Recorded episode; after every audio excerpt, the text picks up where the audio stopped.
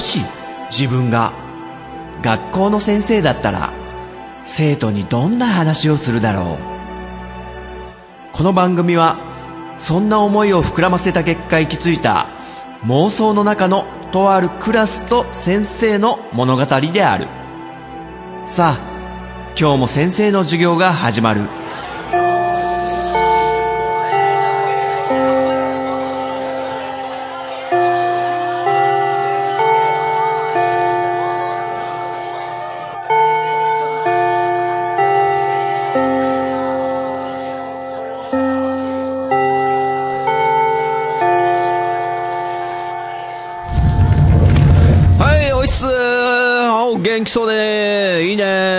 ね陣太先生やってきたよやってきたよって担任のクラスなんだから、それやってくるっつうね。まあ、授業でやってきたんだけども、はいはいはいはい、席についてということでっていうか、あれなんか、女子、どうした？なんか、しんみりしてない？男子だけなんか盛り上がってるけど。ん？どうした？佐々木。あー、なるほどね。安室ちゃんが引退するって聞いたからか。あー、それはわかるわ。はいはいはい。あ、結構みんな、安室ちゃん好きなんだね。そうそう、安室奈美恵さんがね、あの、来年の9月16日に、もう引退するってことで宣言して、あと1年頑張りますっていう、ね、すごいよね。もう、ずっとニュースで安室ちゃんの曲流れて、これはね、まあ、そんだけやっぱ大きなアーティストだったんだね。最近テレビとかに出てこないから、あと、あんまフェスとかも出ないよね、多分。だから、音楽番組とかでも、あんま見ないのよ。結構先生いろんな音楽番組見てるけど、安室ちゃんはこう、ランキングとかには入ってくるんだけど、売り上げのね、CD 売り上げとか、尺歌とかの、ね、そこら辺も徹底して、なんとなく謎めいた感じにいつの間にかなってて、で、そんな中、引退するってね、ちょっとかっこいいよね、でも。え、女子でじゃあ、安室ちゃんすごい好きだって人、入ってあげて、お結構いる。あ、椎名、矢沢、佐々木、八神、スメラギも、無名も好きか。あ、メリアにカルナもね、メリア生き物係も好きだって言ってたけど、安室ちゃんも好き。うーん。あ、フルデに北条も、ユサモか、千鳥、新島。へえ、ほぼみんなじゃん。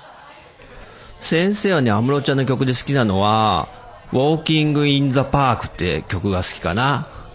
これなんか、あのね、先生が20代前半ぐらいの時にね、結構、スノボをしにね、スキー場に行って、で、スキー場で音楽流れてるのって、すごく、まあヒットチャートのものが流れるんだけど、めちゃくちゃエコーみたいなのがかかってね、いろんな遠いとこにあるスピーカーとかが入り乱れて、なんかすごいスキー場らしさがある音響で、そこで、なんか、その、安室ちゃんのウォーキン・イン・ザ・パークは、初めて聞いたのかな。まあ、当時はね、小室哲也のプロデュースでほとんどね、曲あったけども、なんかね、この曲はすごい、イントロがね、悲しげに始まるんですよ。マイナー調で始まる。で、なんかね、ゲーム音楽っぽいなと思ったんですよ。てんてんてんてんてんてんてんてんてんてんてんてんてんてんてんてんっていう、あの、アルペジオがね。そうそう。で、そういう悲しげに始まるのに、サビはかなりメジャーな、あの、ポップなメロディーで、その、やっぱ、なんつうの、極端な差が、やっぱり先生、おって思うんですよね。好きなんです。ってことで、ウォーキン・ザ・パーク好きだったね。で、あと、最近は全然、あの、あんま曲とか知らないんだけど、まあ、オリンピックのあの、ヒーローっていう曲はすごい有名になりましたけど、それ以外にね、5年ぐらい前に、なんかね、韓国の、あの、アイドルグループと、あの、なんつうんですか、コラボをした曲があるんですよ。韓国のアフタースクールっていう、まあ、10人ぐらいの女の子のグループとコラボした曲名が make it happen っていうのかな？Make it happen。まあ、英語ですね。make it happen っていうのは、ハプニング、起こるっていうことね。っていう曲があるんだけど、Make It Happen がね、これがね、すごい癖のある、ちょっと、なんだろうな、ミュージカルみたいっていうのかななんて言うんだろうね、こういうの。かっこいいんですよ。あの、ドン、ヘイフーみたいなやつ。よくわかんないね。まあ、聞いてみて気になったら、Make It Happen。ねでも引退って聞くとやっぱ寂しいよね。でもすごい、こんだけ騒がれてるから、すごいいい時なのかもしれないね。綺麗な、あの安室ちゃんなりの美学というか、美しく去ろうみたいなのはずっと決めてたことなのかもしれないし、先生的にね、真っ先思ったのは、あの、山口百恵さんとかね、あとは、オードリー・ヘップバーンとか、なんか若くして、ピークのうちに、去っていって、それから一切出てこないじゃん、メディアに。まあ、オードリー・ヘップバーンは、あのー、一回ね、確かスピルバーグの映画に結構おばあちゃん役として出たらしいけど、それも、あの、オードリー・ヘップバーンがすごく共感を持ったというか、共鳴して、その、映画に、それで、あえて出ようと思ったみたいなこと言ってたみたいだけどね。まあ、でも徹底的にそう、出てこない山口百恵さんとかね、すごいよね。もう伝説となってるじゃないですか。そこがね、だから安室ちゃんも、僕的にはもう、引退するんであれば、一切もう、あの、表舞台には出てこないのがかっこいいんじゃないのかなって先生的には思ってるんだけど、ね、引き際のかっこよさ、逆に続けていくことのかっこよさっていうのもある中で、安室ちゃんはね、弾くことを選んだという、ね、かっこいいね。まあでもなんかみんな、女子がね、すごい悲しい感じだからもう、ちょっと、授業は、やめるか見え入んねえでしょ今日は。うん。じゃあ、やるかまた、漫画紹介。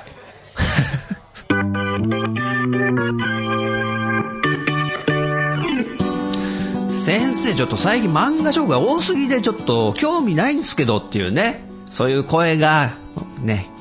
わからなくもないんですが、ごめんね、ちょっと興味ない、あの、生徒のみんな。流行っちゃってんだから。先生の中で流行っちゃってんだよ。ということで、まあでも、今回紹介するので、あのー、ちょっと落ち着くんで一旦、ね、それは、ドラクエ11というゲームをやって今度そっちに夢中になっちゃってるからっていうね、そういう理由があるんだけども。はい、ということで、今日は漫画ね、また4冊ちょっと紹介しちゃうぞ。はい、まず1作品目が、えー、キネさんの一人でキネマ。ね、これ、キネさんの一人でキネマ。これはですね、あの、前に紹介した特撮ガガガっていう作品が、特撮オタクの OL さんのコメディ漫画だったじゃないですか。でも、あの、今回のこのキネさんの一人でキネマは、あの、キネさんっていう OL さんが映画オタクなんですよ。もう本当ただそこを変えただけなんじゃないかってぐらいな映画オタクのあの、OL さんのちょっとドタバタコメディ的な、で、いろんな作品が、映画の有名な作品も名前が出てくるんで、ちょっと面白かったです。キネさんの一人でキネマ。えー、そしてですね、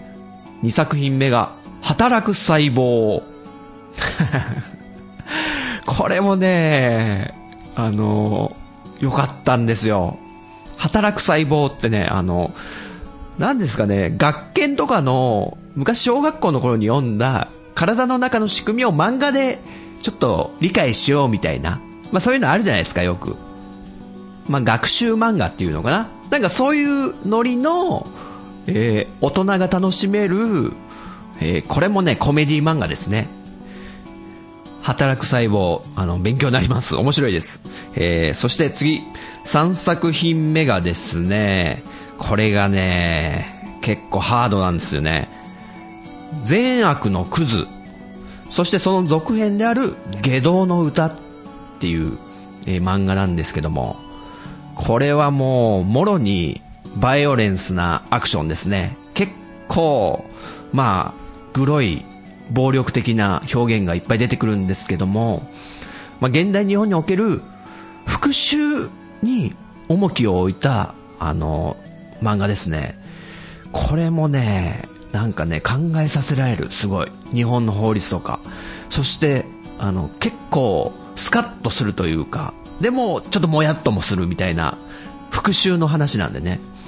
これも面白かったです。善悪のクズ、下道の歌。さあ、そして最後の4作品目は、税調、納税課第三収納係っていうね、タイトルなんだけど、税調っていうのはカタカナで書くんだけども、まあ、この主人公の女の子が、ある、えー、役所、市役所の納税課って言って、要は税金をね、市民の方から、あの、まあ、徴収する、まあ、公務員の話ですね。で、この税調、多分ね、これ少女漫画なんですけど、あの、結構だから、あの、税金に関わる、あの、仕事の内容とかすごい詳しく載ってるから勉強になるし、あと何よりそこで結構人間ドラマがあるから、結構ね、あの、いい話なんですよ。これもね、良かったんですよ。はい、というわけで、えー、税調、納税課、第三収納係。今日はね、この4冊を、えー、レビューしていきます。はい、まず、漫画紹介、1作品目、キネさんの一人でキネマ。もうね、簡単ですよ、これ説明するの。映画オタクの OL さんのコメディ漫画です。で、この映画好きだっていうことをあんま周りに言えないっていう環境もね、そんなない気もするんですけど、このキネさんの映画のオタク度はスーパーハードなんですよね。もう、あの、家には DVD とかぎっしりだし、コアなんですよ。とりあえず。もう映画のオタク度が。だから、普通にライトにこう映画を見る友達とはなんかね、分かり合えないっていうすごい悲しみを抱えてるっていうか、もう映画を愛しすぎるがあまりに友達がいないっていうね、同じような話せる。で、そういう苦しみを抱えてる OL のキネさんの、えー、悲しい日常を面白おかしく話すんですけども、で、基本的に1話ごとにね、あの、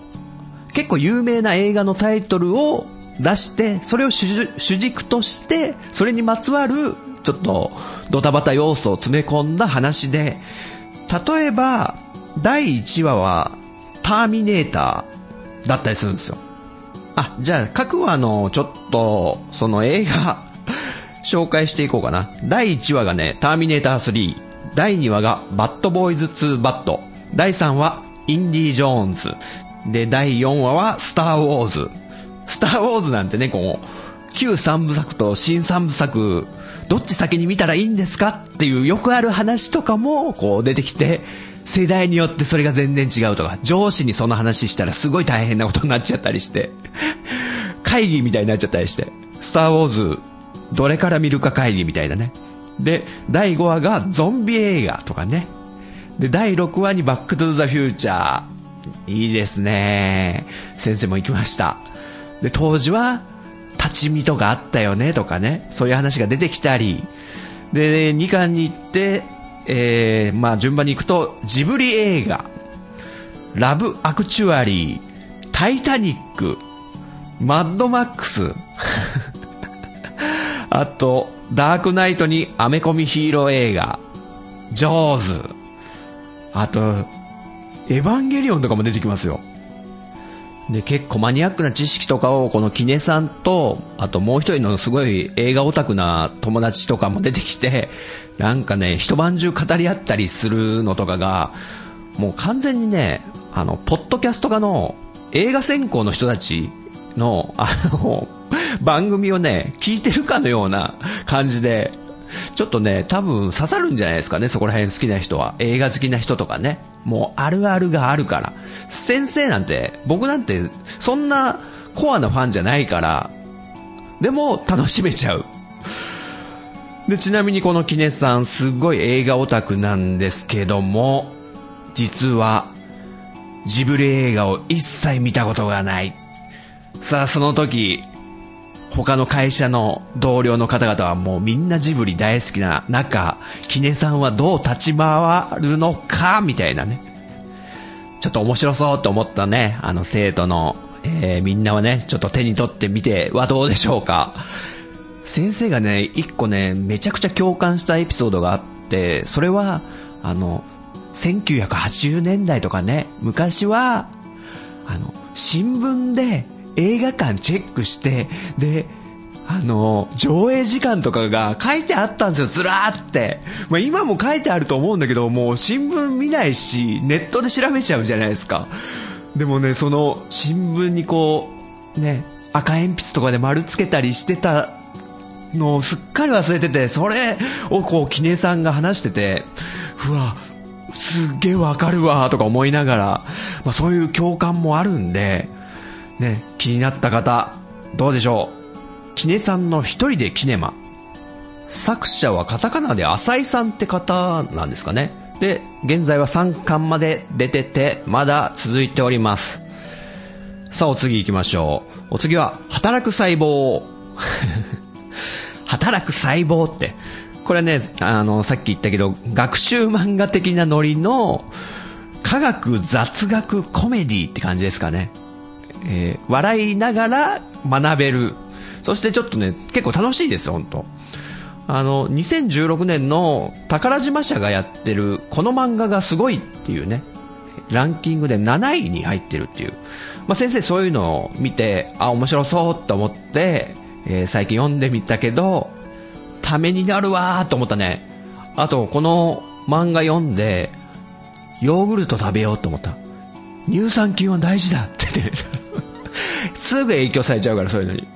実際、はい、ヨーグルトをね、最近飲むようにして、まあそういう感じで、えー、この働く細胞なんだけど、学習漫画みたいなノリなんだけど、まあ内容はどういう感じかっていうと、もう体の中の、あの、出来事で、あの、例えば赤血球とか白血球とかあるよね。それがもう擬人化されてて、人間として体の中でみんな走り回ってるっていう設定なのね。で、赤血球は、えー、赤い格好した女の子で赤い帽子かぶってて、いつも手にこう、何ですか、酸素を持って、えー、走り回ってると。まあ、血管の中をずっと走ってるじゃないですか、赤血球。で、女の子っていう設定にして走り回ってると。で、それに対して白血球は、あの、外部から入ってきたね、細菌とかと戦うっていう設定で、白い、ちょっとかっこいいお兄さんで白血球ってことで、これももう血管の中を常に監視して、パトロールしてると。でも、たまにこう、何ですか、アラートが鳴って、ピー、ピー、白血球の諸君、膝付近で損傷、擦り傷、直ちに防衛に向かえ、白血球の諸君、膝付近に集合せよみたいな。よし、行くぜおい、みんな膝付近に集合だつって、こう、白血球の人たちがわーって言って、で、その、損傷してるとこ、そこで雑菌と戦うみたいな。だから白血球の方々はもうヒーロー的な存在でね、体の中では。で、他の赤血球の女の子たちにも、白血球さん頑張ってくださいとか言われて、おう、行ってくれみたいな、そういう感じなんですよ。で、他にもいろんなのが出てきて、例えば、血小板っていうね、女の子、ちっちゃい可愛い女の子たちが血小板で、あの、血を止める役目をするじゃないですか、体の中では。で、その、ね、膝をちょっとすりむいてしまったとこに血小板の女の子たちがわらわら集まってきて、えんやこらえんやこらってこう補修作業を始めるとかね。ああ、こうやって体の中で、あの、頑張ってくれてんだな。白血球も赤血球も血小板の子たちも、みたいな感じで、勉強になりながら、こう、ほのぼのと、ああ、大事にしなきゃ、なんてことも反省しちゃうみたいなね。お、佐々木何？ん？あ、ディズニー映画のね、インサイドヘッドとか、そうそうそう、似てるね、ちょっとニュアンスは。インサイドヘッドっていうのは、ある女の子の頭の中で、悲しみと喜びと怒りとっていうね、なんかその、感情を司る、えー、ちゃんとコントロールする人たちが擬人化されてね、いて、よし、喜び担当の私がちょっとやるわ、とか なんかそういうことを頭の中でいろいろやってるみたいなのね、ちょっと似てますね、ニュアンスは。で、結構ね、まあ、毎回いろんなテーマがある中で、例えば、花粉花粉が体に侵入したら体の中でどんなことが起こってるんだろうどういう感じでそれを排除しようとしてるんだろう。そして花粉症の人はなんであの花粉っていうものをあのね外敵として判断してしまうようになってしまったんだろうとかももうそこら辺もコミカルに擬人化して説明してくれるんでちょっと面白いですね。でとりあえず花粉を集めてくしゃみロケット砲台にセットせよみたいな で発射アクションみたいな、そういうアイデアとかもね、満載で楽しいですね。まあそういう軽いね、スギ花粉の話とか、あとインフルエンザとかね。あと熱中症とかね。で、あともう日本人には切っても切れない関係である癌。癌細胞ってなんで生まれちゃうんだろうとか。なんで増えていくんだろうとか、転移とかしちゃうじゃないですか。そういうのも結構真面目にあの、わかりやすく、あの、やってくれるんで、本当勉強にもなるっていうね、ちょっとね、素敵な漫画ですね、この働く細胞。えー、作者は清水茜さん。そして現在5巻まで出てて、まだ続いております。さあ次行ってみましょう。3作品目。えー、善悪のクズ。そしてその続編である下道の歌。これちょっと一緒に紹介しちゃいます。善悪のクズ。下道の歌。もうタイトルがすごい。これはね、さっきまで紹介した2作品とは打って変わって、めっちゃ重たい、もうバイオレンスなアクションものですね。えー、復讐代行屋さんの話なんですよ。現代の日本で、もし身内を殺されてしまった時に、その人に対して、こいつ殺してやるなんて気持ちは、ね、誰しもがちょっと持ってしまう感情かもしれないけど、日本は法治国家ってことでね、法律で、ね、その、刺した犯人は裁かれると。でも、そんなんじゃ許せねえよっていうね、時に、この復讐代行屋さんにお金を積んで、頼めば、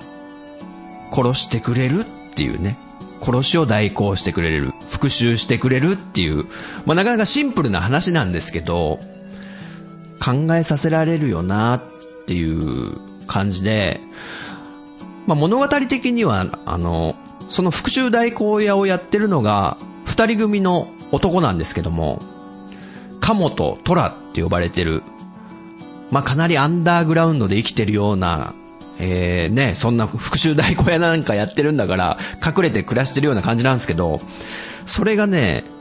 古本屋さんを根城にしてるんですよね。かもめ古書店っていうとこに、えー、普通に、まあ、本を売ってて、で、人々はそれを、そこがかもめ古書店で、えー、復讐代行屋を営んでる人たちがいるっていうのがなんか、秘密裏にね、流れてきて頼むと。まあ本当にかなりバイオレンスで凄惨な、結構グロい話なんですけど、でも、ちょっと考えさせられるなって思ったのが、例えばね、結構この漫画は実際の事件をモデルにして、あの作品というか、ね、各話、話が設定されてるんですけども、例えばなんか、本当にひどい事件ってあるじゃないですか。あの、小学校に刃物を持って押し入って、小学生を何人か切りつけて殺して、っていう事件とかありましたよね。で、その家族にとって、例えば、その犯人がですよ、もう何年か刑を終えて、出てきた、出所してきたと。ね。で、生きてればその小学校の子供たちはもう大人になって社会人で、ね、人生を謳歌してるはずだったかもね、知れない。でも、その犯人が、ね、出所してきて、本を出したとか、あったじゃないですか、そういう話。それって、許されるのか？みたいな。自分がその殺した、殺しをしてしまった心情とかを本にしてね、売る。まあ、僕たち的にはちょっとその、ね、ご家族の、遺族の方の気持ちはわかんないけど、もうあいつは絶対許せねえみたいなことって思ったりしません？なんか、凄惨な事件とかを見たときに。そして犯人が全然反省してなかったりしてね。そういうことあるじゃないですか。あの、あの、コンクリート詰め事件みたいのもありましたけども、すごい、一人の女の子がもう集団でね、強姦みたいのされて最終的に殺されてしまったみたいな。でもその犯人たちは、あの、少年だったってことで、もう、今は普通に出てきてるわけじゃないですか。で、そういう事件があった後になんか遺族の方とかインタビューとかした時に、すごい大人だなって思うんですけど、立派だなっていうかこう、殺してやりたいですとか、あんま言わないじゃないですか。同じ目に合わせてやりたいですって、普通思うと思うんですよ。でも日本は、それをやってしまったら、ね、犯罪になるし、でもどうしても我慢できないことってある中で、この漫画、善悪のクズと下道の歌では、その遺族の代わりに、復讐代行屋の二人が、もうその、ターゲットを拉致ってきて、で、同じ目に合わせるっていう。まあ、かなり、凄惨ですよ。もう情け容赦ないですね、この二人は。で、希望があれば、その、復讐代行屋の二人がやってる刑を、遺族の方も見れると。自分は手を下さないけど、復讐代行屋の人しかやらないけど、一応見学する権利もあるみたいなね。まあそういう感じでなんか日本の今の法律とかのこともすごい考えさせられるっていうか、まあ少年法とかかなり変わりましたけどね。でもまだまだなんかこう、不条理なこととかね、あるってことで、えー、かなりちょっとね、重たい気持ちにはなるんですけど、まあ、なあ、こういうことを仕返しされて当然だよなっていう思えるようなひどいことをやってる人たちもいるわけで、うーん、なんとも、もやっとするようなちょっとね、不思議な漫画で、でも先生は結構面白くって読んでたんですけども、なんかね、闇金牛島くんのね、なんか、暴力部分だけが、何、抽出されてるような、あの話ですね。絵柄とかも似てるし、雰囲気とかも。まあ、あれが、闇金牛島くんとか合わなかったら多分、これはね、む、ちょっと難しいと思いますよ。で、この善悪のクズっていう漫画が5巻まであって、で、その続編として下道の歌っていうのが出てるんですけど、なんかね、善悪のクズの4巻がね、まあ、こういう内容の漫画ですから、有害図書みたいに指定されちゃって、で、そこで、なんか、あの、いろいろあったらしくって5巻でとりあえず締めたらしいんですけど、まあ、反響も大きかったのか、なんか一部ですごく有名らしくって、続編の下道の歌として復活したと。だから、もう話は普通に一本で繋がってますね。先生ね、間違ってね、その続編の下道の歌から読み始めたんですけど、さっぱり意味わかんなくってあの、善悪のクズから読んだ方がいいです。もし読みたい場合は。で、この復讐代行屋をやってる二人組の鴨と虎がなんでこの仕事をやってるか。過去に何があったのかもきちんと語られてるし、あと、一人ね、猟奇的な殺人者、シリアルキラーみたいな人も、あの、まあ、敵役みたいな感じで出てくるんですけど、園田っていうね、まあ、そういう存在も相まって、えー、楽しめる作品であると。さあ、善悪のクズ、下道の歌。こちら渡辺大輔さんが書いてますね。えー、続編の下道の歌の方はまだ3巻までしか出てないんですけど、結構ね、あっという間に読めちゃうんですよね、これ。こういうアクションものだから。さあ、どうでしょうということでね。なんか話してると重くなってくるな、この作品。気使うわ、めちゃくちゃ、もう。じゃあ最後行きましょう。えー、最後は、これもちょっと重たいかもしれないですけど、若干。えー、税調、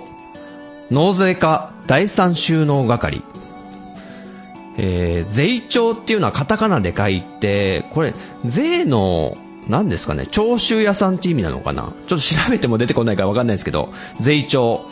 納税課第三収納係。これはもう、えー、ある市役所に勤める納税課の新人の女の子の話で、で、まあ、人間ドラマ的な、結構ね、心温まるエピソードが満載な作品なんですよ。結構よくって、まあ、これまたちょっと、何ですかね、日本の法律とか、考えさせられるというか、うん、そういう作品でしたね。まあ、この、えー、ある市役所に勤めてる、道明花子さんって方が主人公なんだけども、まあ、花子さん。で、新人で入ってきたばっかなんだけど、まあ仕事としては、あの、税金を滞納してる方。ね。住民税とか払ってない。で滞納しちゃってる方に対して、あの、まあ、催促するような仕事なんですよ。どうしたんですか？支払ってもらえませんか？みたいにね。で、まあ、似たような話で、マルサの女っていうね、伊丹十三監督の、あの、ありますけど、マルサっていうのはちょっと違くて、脱税っていうね、ちょっと悪いことしてる。あのね、税金をあんま払いたくないから収入とかをごまかして、とかね。そういうことやってる人に対してマルサっていうのは結構強引に行きますけど、この、あの、花子さんがやってるのは、どっちかっつうと、あの、払えなくなってしまった、税金を払えないぐらいに、生活が困窮してしまってる。要はお金がない、苦しい生活をしてる人たちに対して、この花子さんたちが向き合っていくって話なんですよ。で、この花子さんは実は、あの、幼少の頃に、あの、とっても貧しい生活してて、で、実際、あの、税金が払えない家庭で、役所の方がもう家に乗り込んできて、いわゆる、あの、差し押さえ？テレビやら、テーブルやら、家のものを差し押さえまでされて、で、全部持ってかれて、みたいな経験があって、どっちかというと、お役所に対して嫌な部分っていうか嫌なイメージを持ってるはずのこの花子さんが、あえてこう、役所の納税課に来て、何をしようとしているのかと。でも、花子さんがやろうとしてるのは復讐とかじゃなくって、もし、あの時、役所の方がこういうことをやってくれてたら、もしかしたら、私たちは、あの、辛い生活をしなくて済んだかもしれないってことで、自分のような目に合わせたくないっていう気持ちで、この、納税課の仕事をすると。で、例えば、こう、毎回こう、滞納者の方が出てくるんですけども、例えばお店をやってるね、団子屋さん、もう代々続いてる団子屋さんの主人が、あの、経営がもううまくいかなくなって、滞納し始めてしまったことに対して、やり方次第では、なんとかなるかもしれません。ちょっと私たちと考えてみませんか？ってことで、任意売却っていう案を提案してみたりとかね。それは、まず、店を売ると。でも、その売った店を自分で、あの、借りると。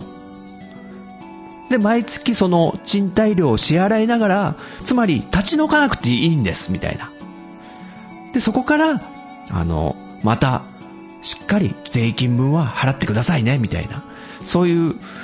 なんとかこう、店をなくさないようにしつつも、でも税金は払ってもらえますよっていう、うまい、こう、折り合い、折衷案、あの、そういうのをね、こう提案していくような、いわゆる弱者にすごい歩み寄って、でも自分の仕事もきちんと全うするみたいな、そういう人で花子さんって方が。まあそういう感じでなんか、毎回滞納者の人が出てきて、解決していくみたいなそういう話なんで、ちょっと、あの、ほろっとくるんですよね。ただもう、督促状を送りつけて、あの、差し押さえして、全部売っ払って税金だけもらえばいいや、っていう、あの、お役所さんもいると思うんですけど、この花子さんみたいな方がいっぱいいたらいいよな、みたいな風になってしまうような話で、例えばシングルファザーの人の、あの、お父さんも、奥さんが亡くなってしまって、もう生活が立ち行かなくなってる状態の人が滞納してしまってね、税金を、みたいなエピソードとか出てきたりとか、ああ、でもそういうことになってしまう場合ってもしかしてあるかもしれないじゃないですか。急に奥さんが事故に遭っていなくなっちゃったとか、ね。そういう時に子供がいるし、あの、自分の仕事もままならなくなってしまって、どんどんどんどん生活が苦しくなっていくみたいなケースもね、ない話じゃないなと。あと、親の介護でね、介護しなきゃいけないから、仕事も辞めてみたいな人も出てきたりするんですよ。もうだから社会問題のなんか、オンパレードっていうか、オンパレードって明るい響きだな。まあそういうのたくさん出てくるんで、まあ考えさせられるし、もう明日は我が身だなとか、ちょっとすごく、うん、思ったりもするし、なんかすごいいい漫画でした、これ。税調。納税課第三収納係。まあね、ちょっと漫画的に、ちょっとなんか、荒いかなっていう面もあるんですよ。なんか、あの、小回りとか、演出とか、ちょっとまだ雑かなと思ったりするけど、この、このテーマをね、きちんとね、ちょっとまとめ上げてくれて、ちょっとこの作者さんすごいなと思いました。えー、作者さんがね、新ゆいさんって方で、これは、税調はですね、4巻で完結してます。なんかね、ドラマ化とかされんじゃないのかなってちょっと思ったんですよね。あの、ダンダリンっていうドラマがあったんですけど、こちらね、労働基準局が舞台になってて、まあ、いわゆるブラック企業とかに、えー、なんか乗り込んで ちょっと改めさせるみたいな話で、いわゆるブラック企業にパワハラとかを受けてる、困ってる、もう弱者の方を救済するみたいな、そういう話だったんですよ。で、まあ、この税調は、その、ね、税金を滞納してしまってる弱者の方を救済するみたいな話なんで、ちょっとニュアンスも似てるし、お役所さん仕事だし、で、主人公の女性が結構大胆な方で、この税調の主人公の花子さんは、あの、最終的な、あの、決め台詞みたいのがあって、公務員なめんなって言うんですよ 結構強いじゃないですか。公務員なめんなよ、みたいな。まあそういう結構大胆不敵な方だったりするんで、そこら辺もなんかこう、ダンダリンっていうね、ドラマと被る部分があって、これはあるんじゃないかなと、ドラマ化。はい、というわけで、税調、納税課、第三収納係、えー、全4巻、どうでしょうかはい、というわけでね、今回紹介した4冊、ちょっと振り返ってみましょうかということで、えー、1作品目、キネさんの一人でキネマン。映画オタクの OL キネさん。ね、どういう生活を送ってるんでしょうかもう映画付けです。はい。そして、働く細胞。こちらもね、人間の体で起きていることが、あの、擬人化されて分かりやすく、そして自分の体、ありがとうと言いたくなるような、頑張れ自分の体と応援したくなるような、そんなね、すごい体の仕組みがわかるいい漫画、働く細胞、そして、えー、善悪のクズ、下道の歌。現代の日本でも起きてる、なんとも世知辛い、えー、そういう凄惨な事件、その被害者の家族が依頼する、復讐を依頼する復讐代行屋の二人の、もう無慈悲な、でも二人は正義を信じてやってる、そんな、えー、復讐代行屋の話、善悪のクズ、下道の歌、そして最後、えー、税調、納税課第三収納係、税金を払えないで、えー、困窮してしまってる生活弱者の方々を救済すべく、えー、納税課に配属された花子さん、時に大胆に、時に、えー、情に深く歩み寄って解決していくその手腕、えー、ちょっとね、感動しちゃう場面も多々ありました。ということで、最後の作品が、税調、納税課第三収納係。さあ、この4作品、今回気になったのはあったかな？